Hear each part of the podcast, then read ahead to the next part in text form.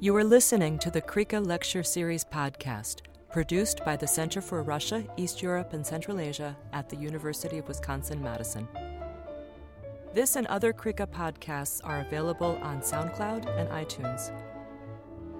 For more information about CREECA's lecture series and public events, visit our website at creeca.wisc.edu.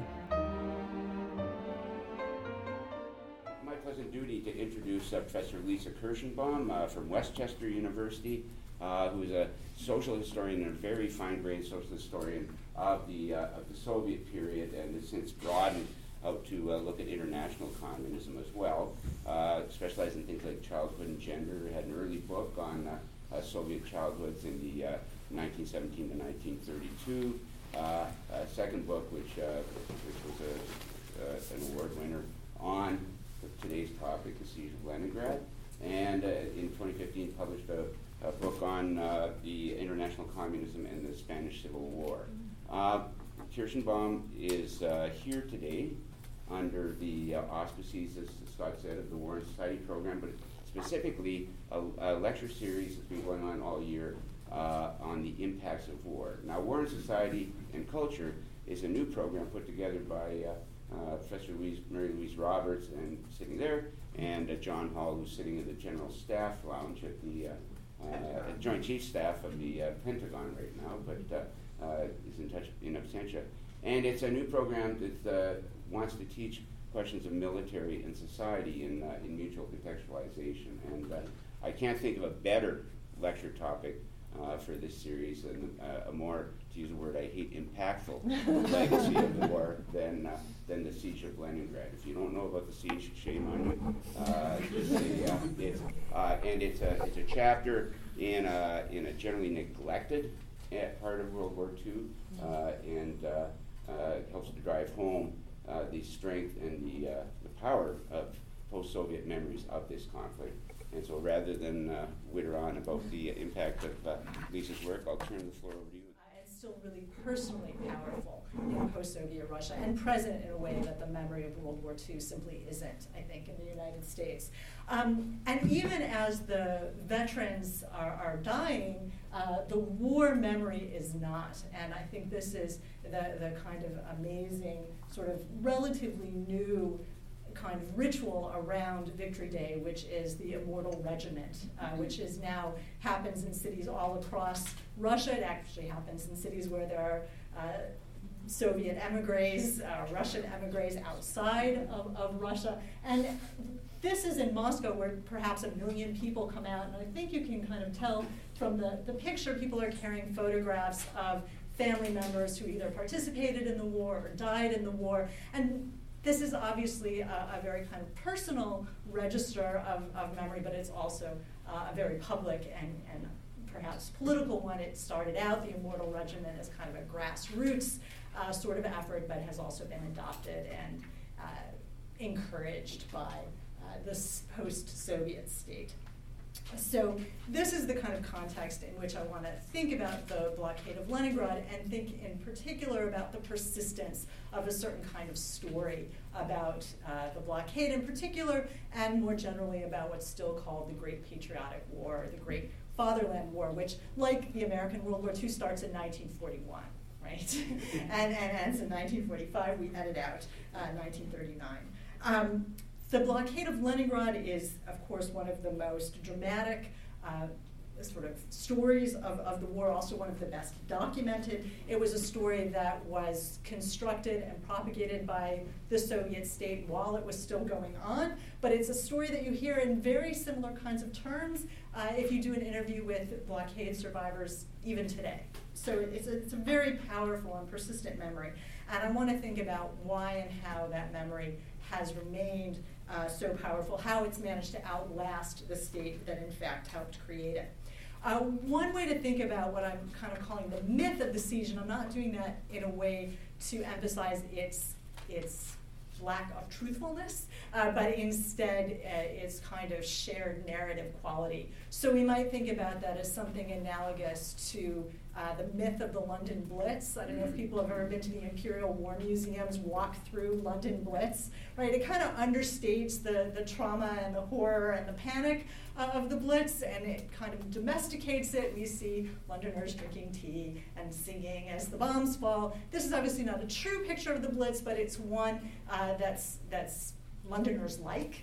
Um, and I think that Leningrad, and maybe because it's also an urban war, has something kind of similar. In Leningrad, uh, as compared to London, the trauma was much more uh, acute, and so the distortions were maybe more galling and, and more numerous, but it's a similar kind of uh, storytelling that has remained, remained popular. And my intention here is not to call out that storytelling as false, but to think about it as a kind of historical event in its own right. Right? How does this storytelling happen?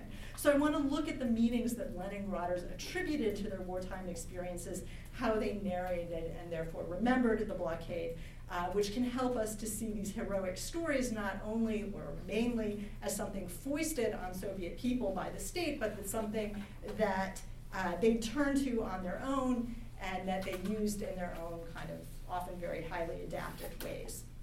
Uh, so I want to think about how the impacts uh, of the war can be thought of as at once kind of local, uh, personal, and, and also national and political. So first I'm going to just provide a really brief kind of overview of the trauma of the blockade and then kind of turn to what I'm calling sort of official commemorations of the blockade, recognizing that official is kind of in scare quotes because uh, those official commemorations were often constructed by Leningraders, people who were living through the blockade themselves.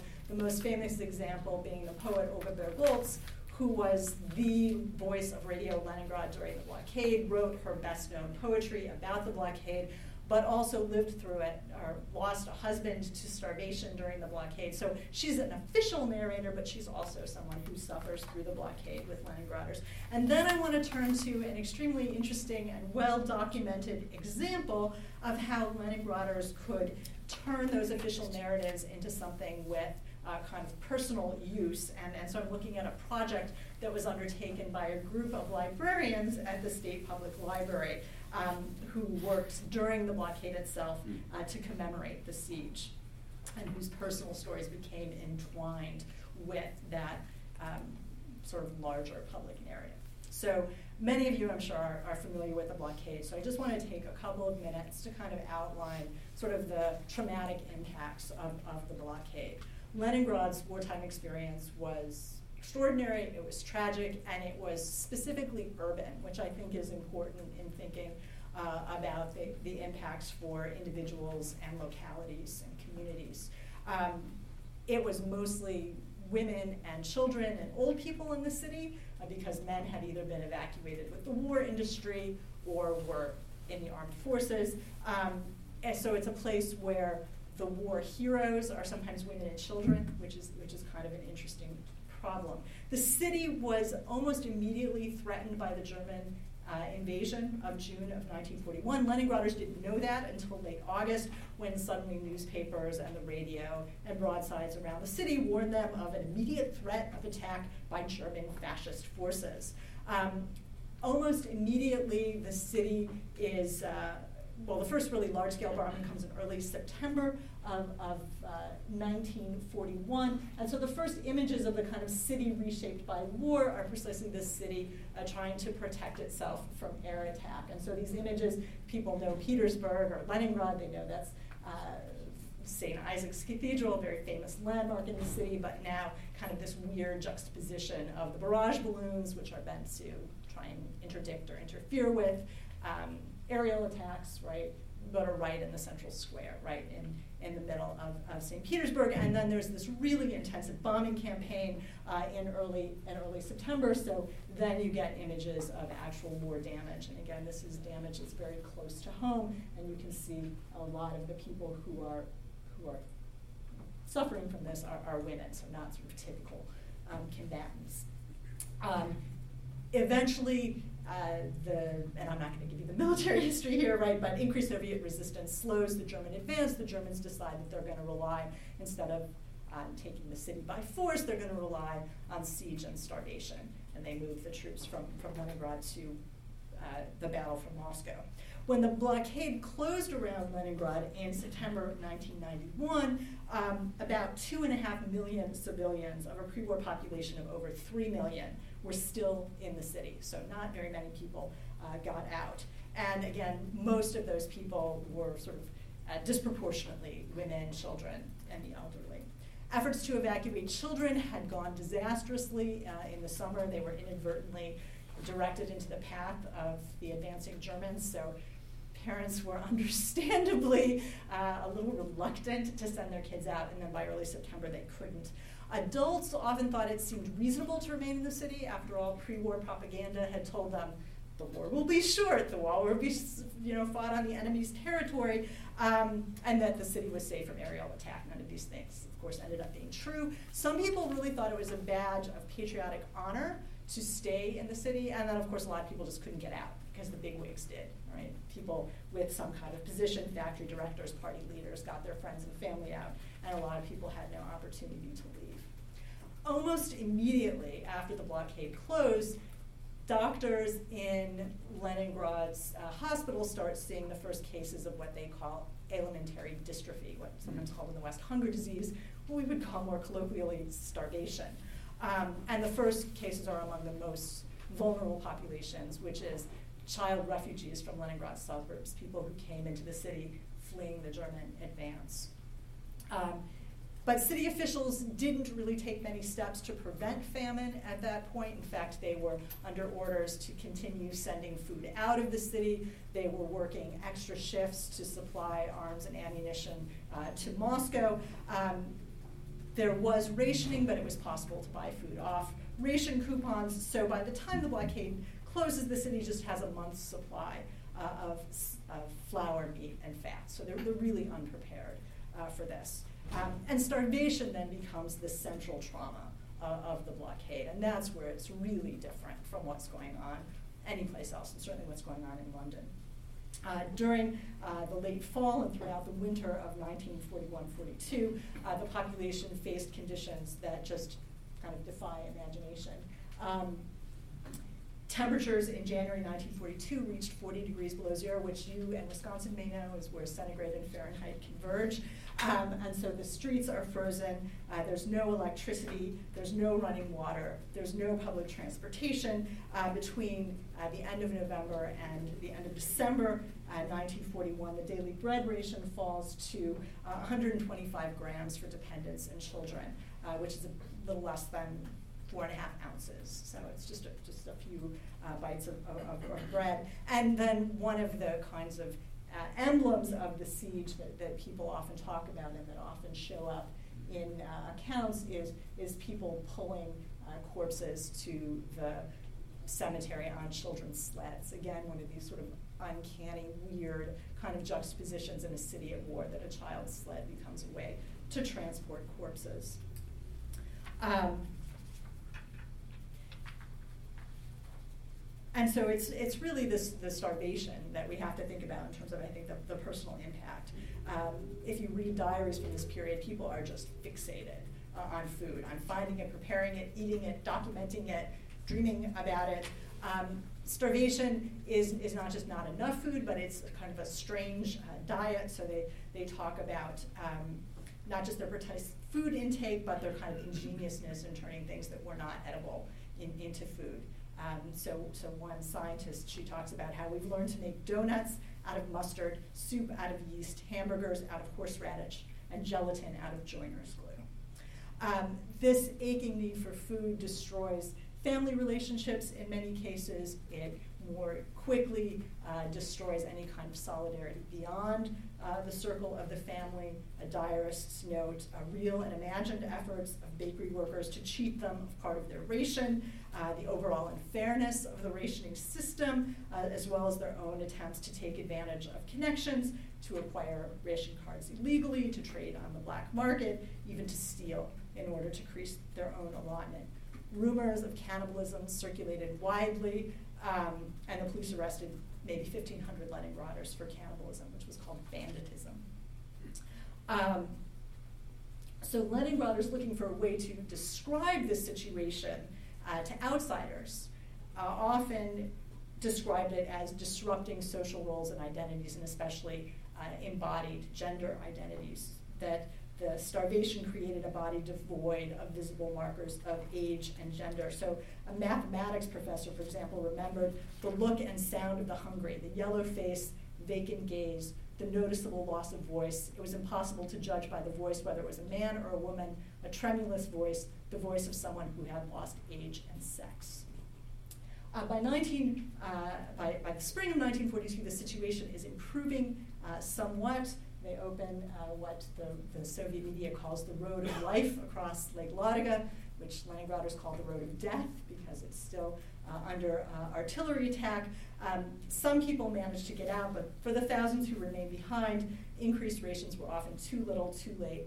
Uh, mortality rates peaked uh, in January and February uh, of 1942, and deaths attributed to prolonged semi-starvation continued into the spring and summer. Um, by March, the worst period of the siege was over, and so a lot of accounts of the blockade often stopped there. That's often where people stopped keeping diaries. Um, the city government undertook a massive spring cleanup uh, so that uh, for about 12 days in March and April, as many as 300,000 Leningraders, mostly, again, women, uh, come out, uh, find the strength to break up snow and ice with shovels and picks and haul away uh, the detritus of the winter, um, snow, ice, excrement, corpses, and dump it into the still frozen canals. Uh, rations increased, queues shortened, um, and in the sort of official narrative of the siege, spring was rebirth and everything was great. But of course, in individual accounts, that's not always the case. Along with uh, recovery came for many people deepening depression uh, as the horrors of winter became clearer, kind of in the bright light of spring. As hunger intensified when food became more uh, available, but, but hardly, hardly plentiful. The blockade lasted two more winters. It was finally uh, lifted in January of 1942, but those two winters uh, don't repeat this, this starvation uh, of, of the first winter, partly because so many people died and then people were uh, evacuated. Um, it was opened up in 1943 and then, and then lifted in, in 1944. Um, the human losses were staggering. Conservative post war estimates put the number of dead at 670,000, uh, which is undoubtedly too low. Um, more recently, historians suggest a figure of about 1 million deaths due to starvation as a reasonable approximation, which in one winter of the war, which is double the number of Americans who died throughout the entire war in all its theaters. So it gives you some sense of the kind of magnitude of what the city lived. So while the city is going through this, people are simultaneously creating a story about it. Uh, and a story, this will not surprise you, in which the despair and desperation of Leningraders did not show up very much in the press. Um, instead, the Soviet media emphasized heroic defense of Leningrad uh, and often distorted the realities of the besieged city, uh, notably downplaying or completely ignoring the extent of starvation. The word famine was never mentioned in the Soviet press while it was going on. So, what are they showing instead? Uh, again, these kinds of eerie images of the city uh, under bombardment. This is an air warning, and again, anybody who knows uh, Leningrad or St. Petersburg immediately recognizes this as the city, but with this weird kind of war juxtaposition, or showing bomb damage in the city. Um, and I really like this image because it really makes us think about how propaganda is not something that was added to the war, it was part of the actual experience of the war. Somebody who lived in Leningrad would see uh, the bombed out building, but then also see the poster calling for death to the child killers. Um, and so the, the story of the war is part of the experience of the war. The propaganda can't really be separated from what people are seeing and, and, and doing. Um, and this, this idea of, uh, of recognizing themselves uh, in, in the propaganda, I think, becomes an important one. Uh, in commemorating the president, uh, the state sponsored ex- exhibitions, um, which were again often created by, by Leningraders, uh, kind of merged the personal uh, and the public and pictured the war as a formative event in the life of the nation, but also in the lives of individuals. So that these official state sponsored exhibitions, and there's a museum of the blockade before the blockade is lifted, right?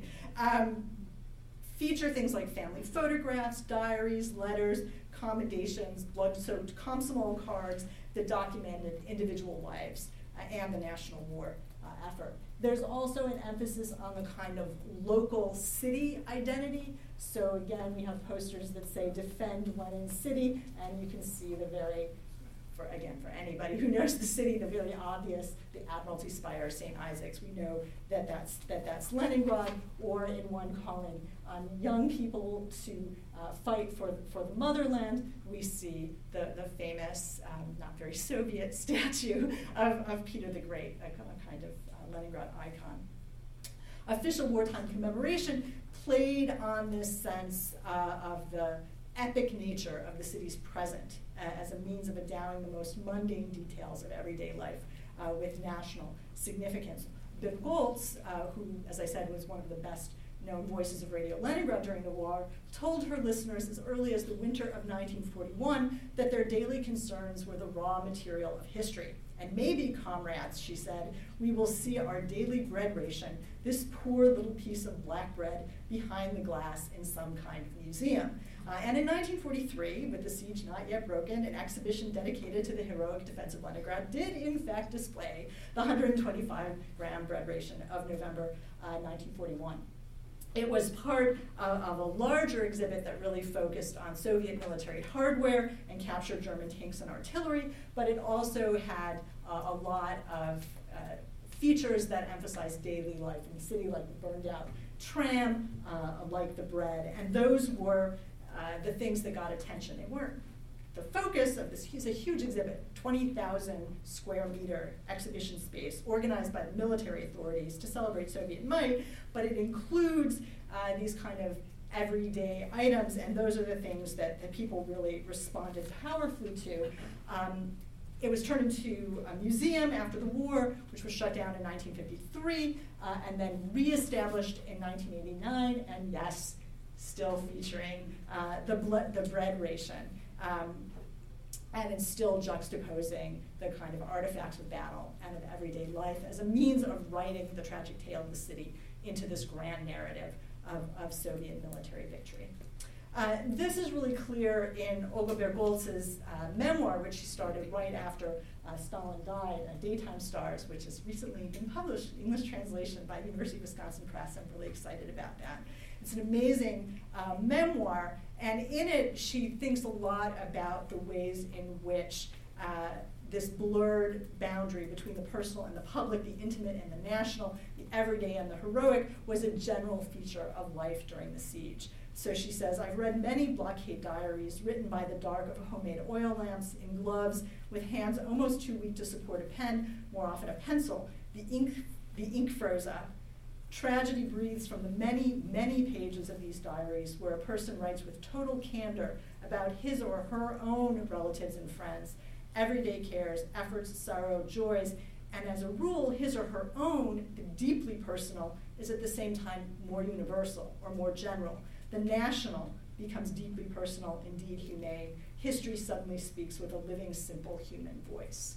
Um, so it's really this, this kind of emphasis on the ways in which the, the public is personal and the personal is public as a result of the way in which the war has played out. Um, what she obscures here is the degree to which the simple human voice of history spoke in spaces like the Siege Museum that were controlled uh, by, by the state, um, but that doesn't necessarily mean that this wasn't also, also heartfelt uh, at the same time. Leningraders, of course, could easily compare official representations in the press or in museums to what they saw around them. They knew what was fake and what wasn't.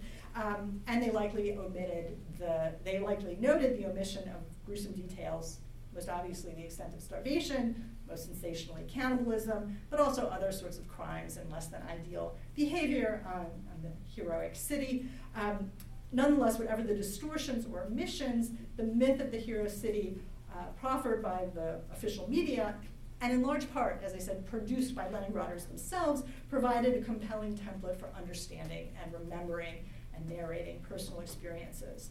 The Socialist Realist convention of eclipsing the often wretched present uh, with the fairy tale future fostered representations of blockaded Leningrad that sometimes flew in the face of reality. but also provided a powerful means of imagining and maybe beginning to accomplish real recovery. Olga Freidenberg, who is a classicist scholar and a cousin of Boris Pasternak, summed up the paradox. No one believed the radio. It had been long assumed that it spoke for someone, but no one believed it or relied on the truth of what was heard. All the same, one listened and believed. um, so my aim here is less to debunk the myth that, or to demythologize the siege than to delineate how these, these public narratives and images of the blockade became part of Leningraders' personal experiences. So I want to turn now to um, Leningraders' kind of own responses to this um, propaganda. How did official commemorations uh, of the siege, how did history become life?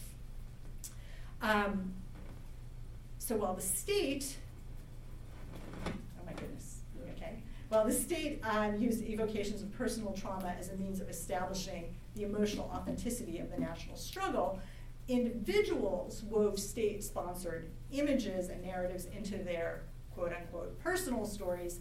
Um, and this allowed them to invest their wartime experiences with historic significance. This just wasn't a meaningless sacrifice, this was historically important. Uh, and the stories lasted and are still told, suggesting that they work on the level of both political and, and human needs. Um, and this moment of recognition of the self and the propaganda, I think, is, is one of the ways that this works. In the Book of the Blockade, which was published in 1982 um, and was one of the kind of first really sort of open accounts of some of the horrors of the blockade, although it's still published you know, under Brezhnev. Um, so we can think about the political uses of talking about horrors. Um, but one of the stories that they tell is that they find the woman who's in this photograph, which is, a, is an off, often reproduced photograph. It was taken in 1942 uh, in the spring sunshine. It's meant to be a vision of recovery, although you can see, I think you can, you can see how kind of um, kind of horribly emaciated the, the kids are in, in, in this picture. Um, so they found the woman uh, who, who's pictured here, Veronica Apachova. What's her name? I'm getting that wrong. Um, yeah, Veronica Apachova, um, who has the picture in a family album in, in, in, in Leningrad. Um, and she tells a story. She doesn't remember where the photograph was taken or what they were doing or what the day was, but she, what she remembers is seeing the photograph at the museum and recognizing herself, that that was her uh, in the picture. Um, so the, the editors of the Book of the Blockade say that blockade photograph, known throughout the world, is a family memento. Um, for them, the, the powerful memory is recognizing themselves, um, despite the fact that the photograph, she says, is terrible and frightening and always disturbing and brings one to tears. She kept it in the family album. Um, and so this, this idea that somehow even in this image, which is really meant as a kind of whitewash, right? things are getting better in, in Leningrad. Look at the sunshine. Uh, she sees it as, as part of her own story.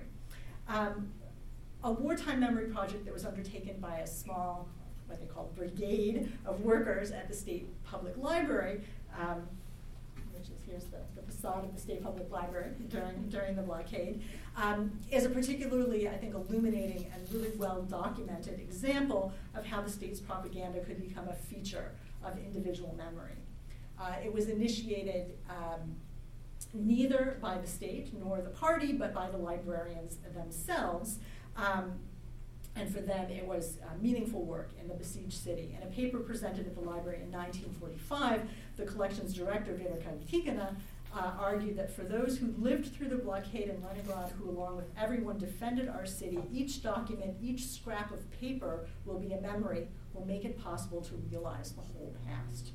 So workers at the, at the public library began collecting the published artifacts of the siege almost immediately after the blockade closed, uh, as air raid and artillery attacks disrupted the work of the library's branches, closing reading rooms, forcing the evacuation of rare volumes, damaging buildings. Two librarians um, developed the idea of collecting everything that was published in, in the besieged city. The idea was to preserve the publications that constituted and therefore would help to reconjure the material and intellectual milieu of the city during the blockade. A year later, the collection became the responsibility of Karatygina, whose job uh, before the war had included the management of the library's St. Petersburg Leningrad collection. So she was sort of the natural person to take this over. Uh, and she shifted the emphasis um, to compile an exhaustive catalog, not of material published in Leningrad, but of material published about Leningrad, regardless of the place of publication. Uh, and she deemed most interesting those objects in the collection, and when I went through this, it was still in the original bins and boxes that the librarians had put it in up in an attic on the Fontanka branch of the library. Um, the most interesting things, she said, were objects that captured the look and feel of the city at a particular moment. She emphasized the importance of things like leaflets, uh, ration coupons, posters, slogans, uh, postcards. They had huge postcard collections, labels, tickets, um, all of those things as kind of reconstructing the material experience and memory of the blockade. Uh, under her leadership, the Siege Collections Brigade become, became one of the library's uh, most active and, and visible groups uh, during, during the war. Uh, this small collective undertook what Karatygina characterized as a task unprecedented for the public library of cataloging a wide variety of materials quickly uh, and came to occupy during the war an absolutely exceptional position in the library. The uh, British war correspondent Alexander Werth, who had actually been born in pre-revolutionary St. Petersburg, was one of the only, or maybe the only, Western journalist who visited Leningrad while it was still under blockade, and he visited the library. Uh, and he said that there, this, this collective was buzzing with activity. He described that he found 15 old ladies, most of whom looked like rather decrepit old gentlewomen who had seen better times, up to their ears in cuttings and posters and bills, and so absorbed in their work that they scarcely seemed aware of our existence any more than of the shelling that was continuing outside. The library's director, you will be happy to know, took strong exception to Werth's characterization of qualified librarians as old ladies. Um, uh, but they weren't that young, but they weren't that old either. Um, for its members, the brigade became uh, what they called an oasis uh, that provided both refuge and, and support during the blockade. They created a physical space in the library borrowing stuff from all the different reading rooms and branches that were closed with rugs and vases and made it really homey and also hung um, some of their collection and propaganda posters around. Um, so it really stood out from the rest of the building. It was both homey and kind of uh, displaying their, their collection. in an account of this brigade that Karatygina put together in 1964, she noted that our work supported many of us and helped many of us to bear all the severity of the blockade and the sorrow of loss. And a large number of the librarians uh, that worked on it, I think it was, uh, I think it was about 17 women and two men, um, a large number of them lost spouses or, or children um, during the blockade, but they still, they still came to work. Um, the work of collecting and cataloging everything from newspaper clippings to postcards became a means for them of, of coping with catastrophe. Uh, as Karatygina noted, it was easier to live having become, have, it was easier to live having before you a clear aim, devoting all your strength to work, and living with uh, a harmonious, united collective. Uh, an architect who spent the famine winter of 1941-42 preparing blueprints of the city's historical buildings said almost exactly the same thing when he talked to Alexander Werth, saying that that work is what saved him. Uh, the sense of the overwhelming importance of the work was the best medicine that could be given us during the famine. Work helped individuals to cope with the trauma uh, by helping to restore a sense of internal control and by connecting individuals to both coworkers and, and a larger purpose. For Karatygina, the power of propaganda to stimulate um, the personal memory of survivors rather than its ability to provide an exact representation of the blockaded city is why it should have been preserved, to, to kind of stir up and help survivors remember. She noted, I don't know how it is with others, but for me, seeing the matchbook covers of that time, there rises up before my eyes the long, dark, sleepless nights of the winter of 41 42 without light and heat, interrupted by air raid sirens and the explosion of bombs. The, the matchbook covers that she's saying counters all this up have the most simple kind of propaganda. They just have slogans like all strength to the front or defend heroic Leningrad. Um, so they're, they're not really that evocative, but, but they are for her.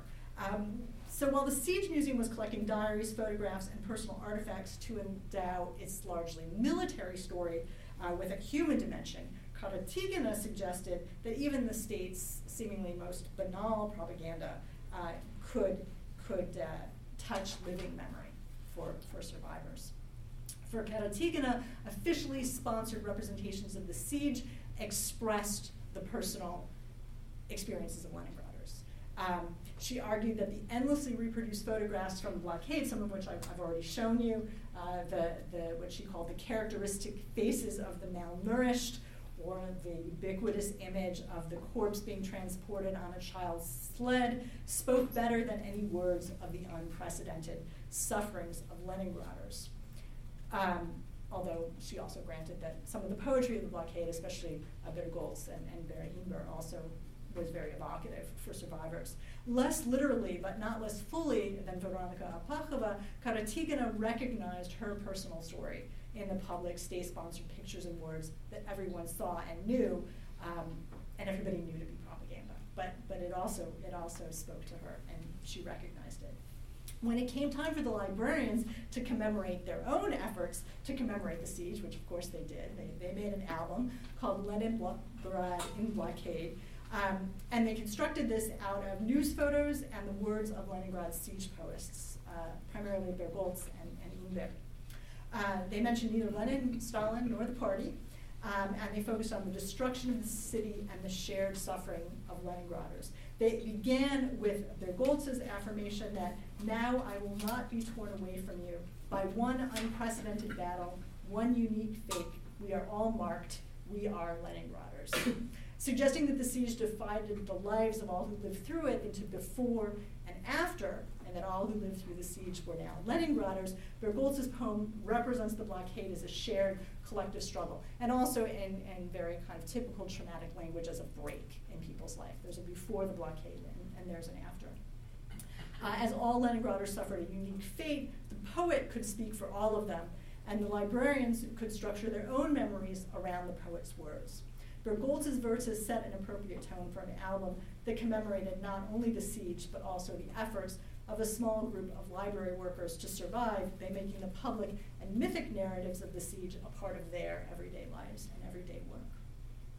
So, this, I, I think, these kinds of, of, of, stories of how those, uh, how those public stories became personal um, gives us a sense, I think, and a framework for thinking about how myth and memory can't really be separated, how they entwine uh, and influence each other, how the, the personal uh, is implicated in the political and vice versa.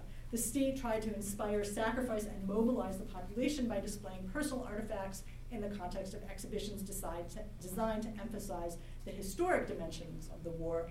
Leningraders often recognized themselves uh, in state representations, even if they also knew that those representations weren't exactly believable. They believed, even if they didn't believe. Um, doing so could provide a means of coping with personal suffering by endowing it with meaning. The librarians found a heroic collective context for their suffering in the newspaper clippings, posters, postcards, and poetry that they so carefully cataloged. Of course, the meanings that Leningrad's, Leningraders found in state images may not have always been those intended by the state. Uh, photograph operated in museums and in official histories as an emblem of renewal in the city in the spring following the first starvation winter. For her, though, it evoked uh, the horrors of the winters preceding the photograph and the difficulty uh, of recovery. Still, the state sponsored image provided the starting point for her own story and actually its most dramatic moment, this, this moment of recognition. None of which is to deny, of course, the lasting damage uh, that is done uh, by the blockade or the ways in which the official memory uh, obscures it. Um, but it, I think this gives us a way of thinking about why that narrative has proved so powerful uh, and, and persistent, so that in, in Petersburg today, um, this is a wonderful series of photographs um, that uh, started in, in, in, Petersburg but have, have uh, spread out to, to other World War II sites. There's the wonderful series of uh, occupied uh, Paris. Um, but myth and, and memory continue to be kind of woven together uh, in, in, Petersburg today. Um, heroic Leningrad continues uh, to exert in post-Soviet Russia um, political power, but also uh, the personal power of myth. And I think that helps us to understand why it has been so kind of difficult to kind of de-ideologize the memory of the war, why it is so still so politically potent um, in post-Soviet Russia.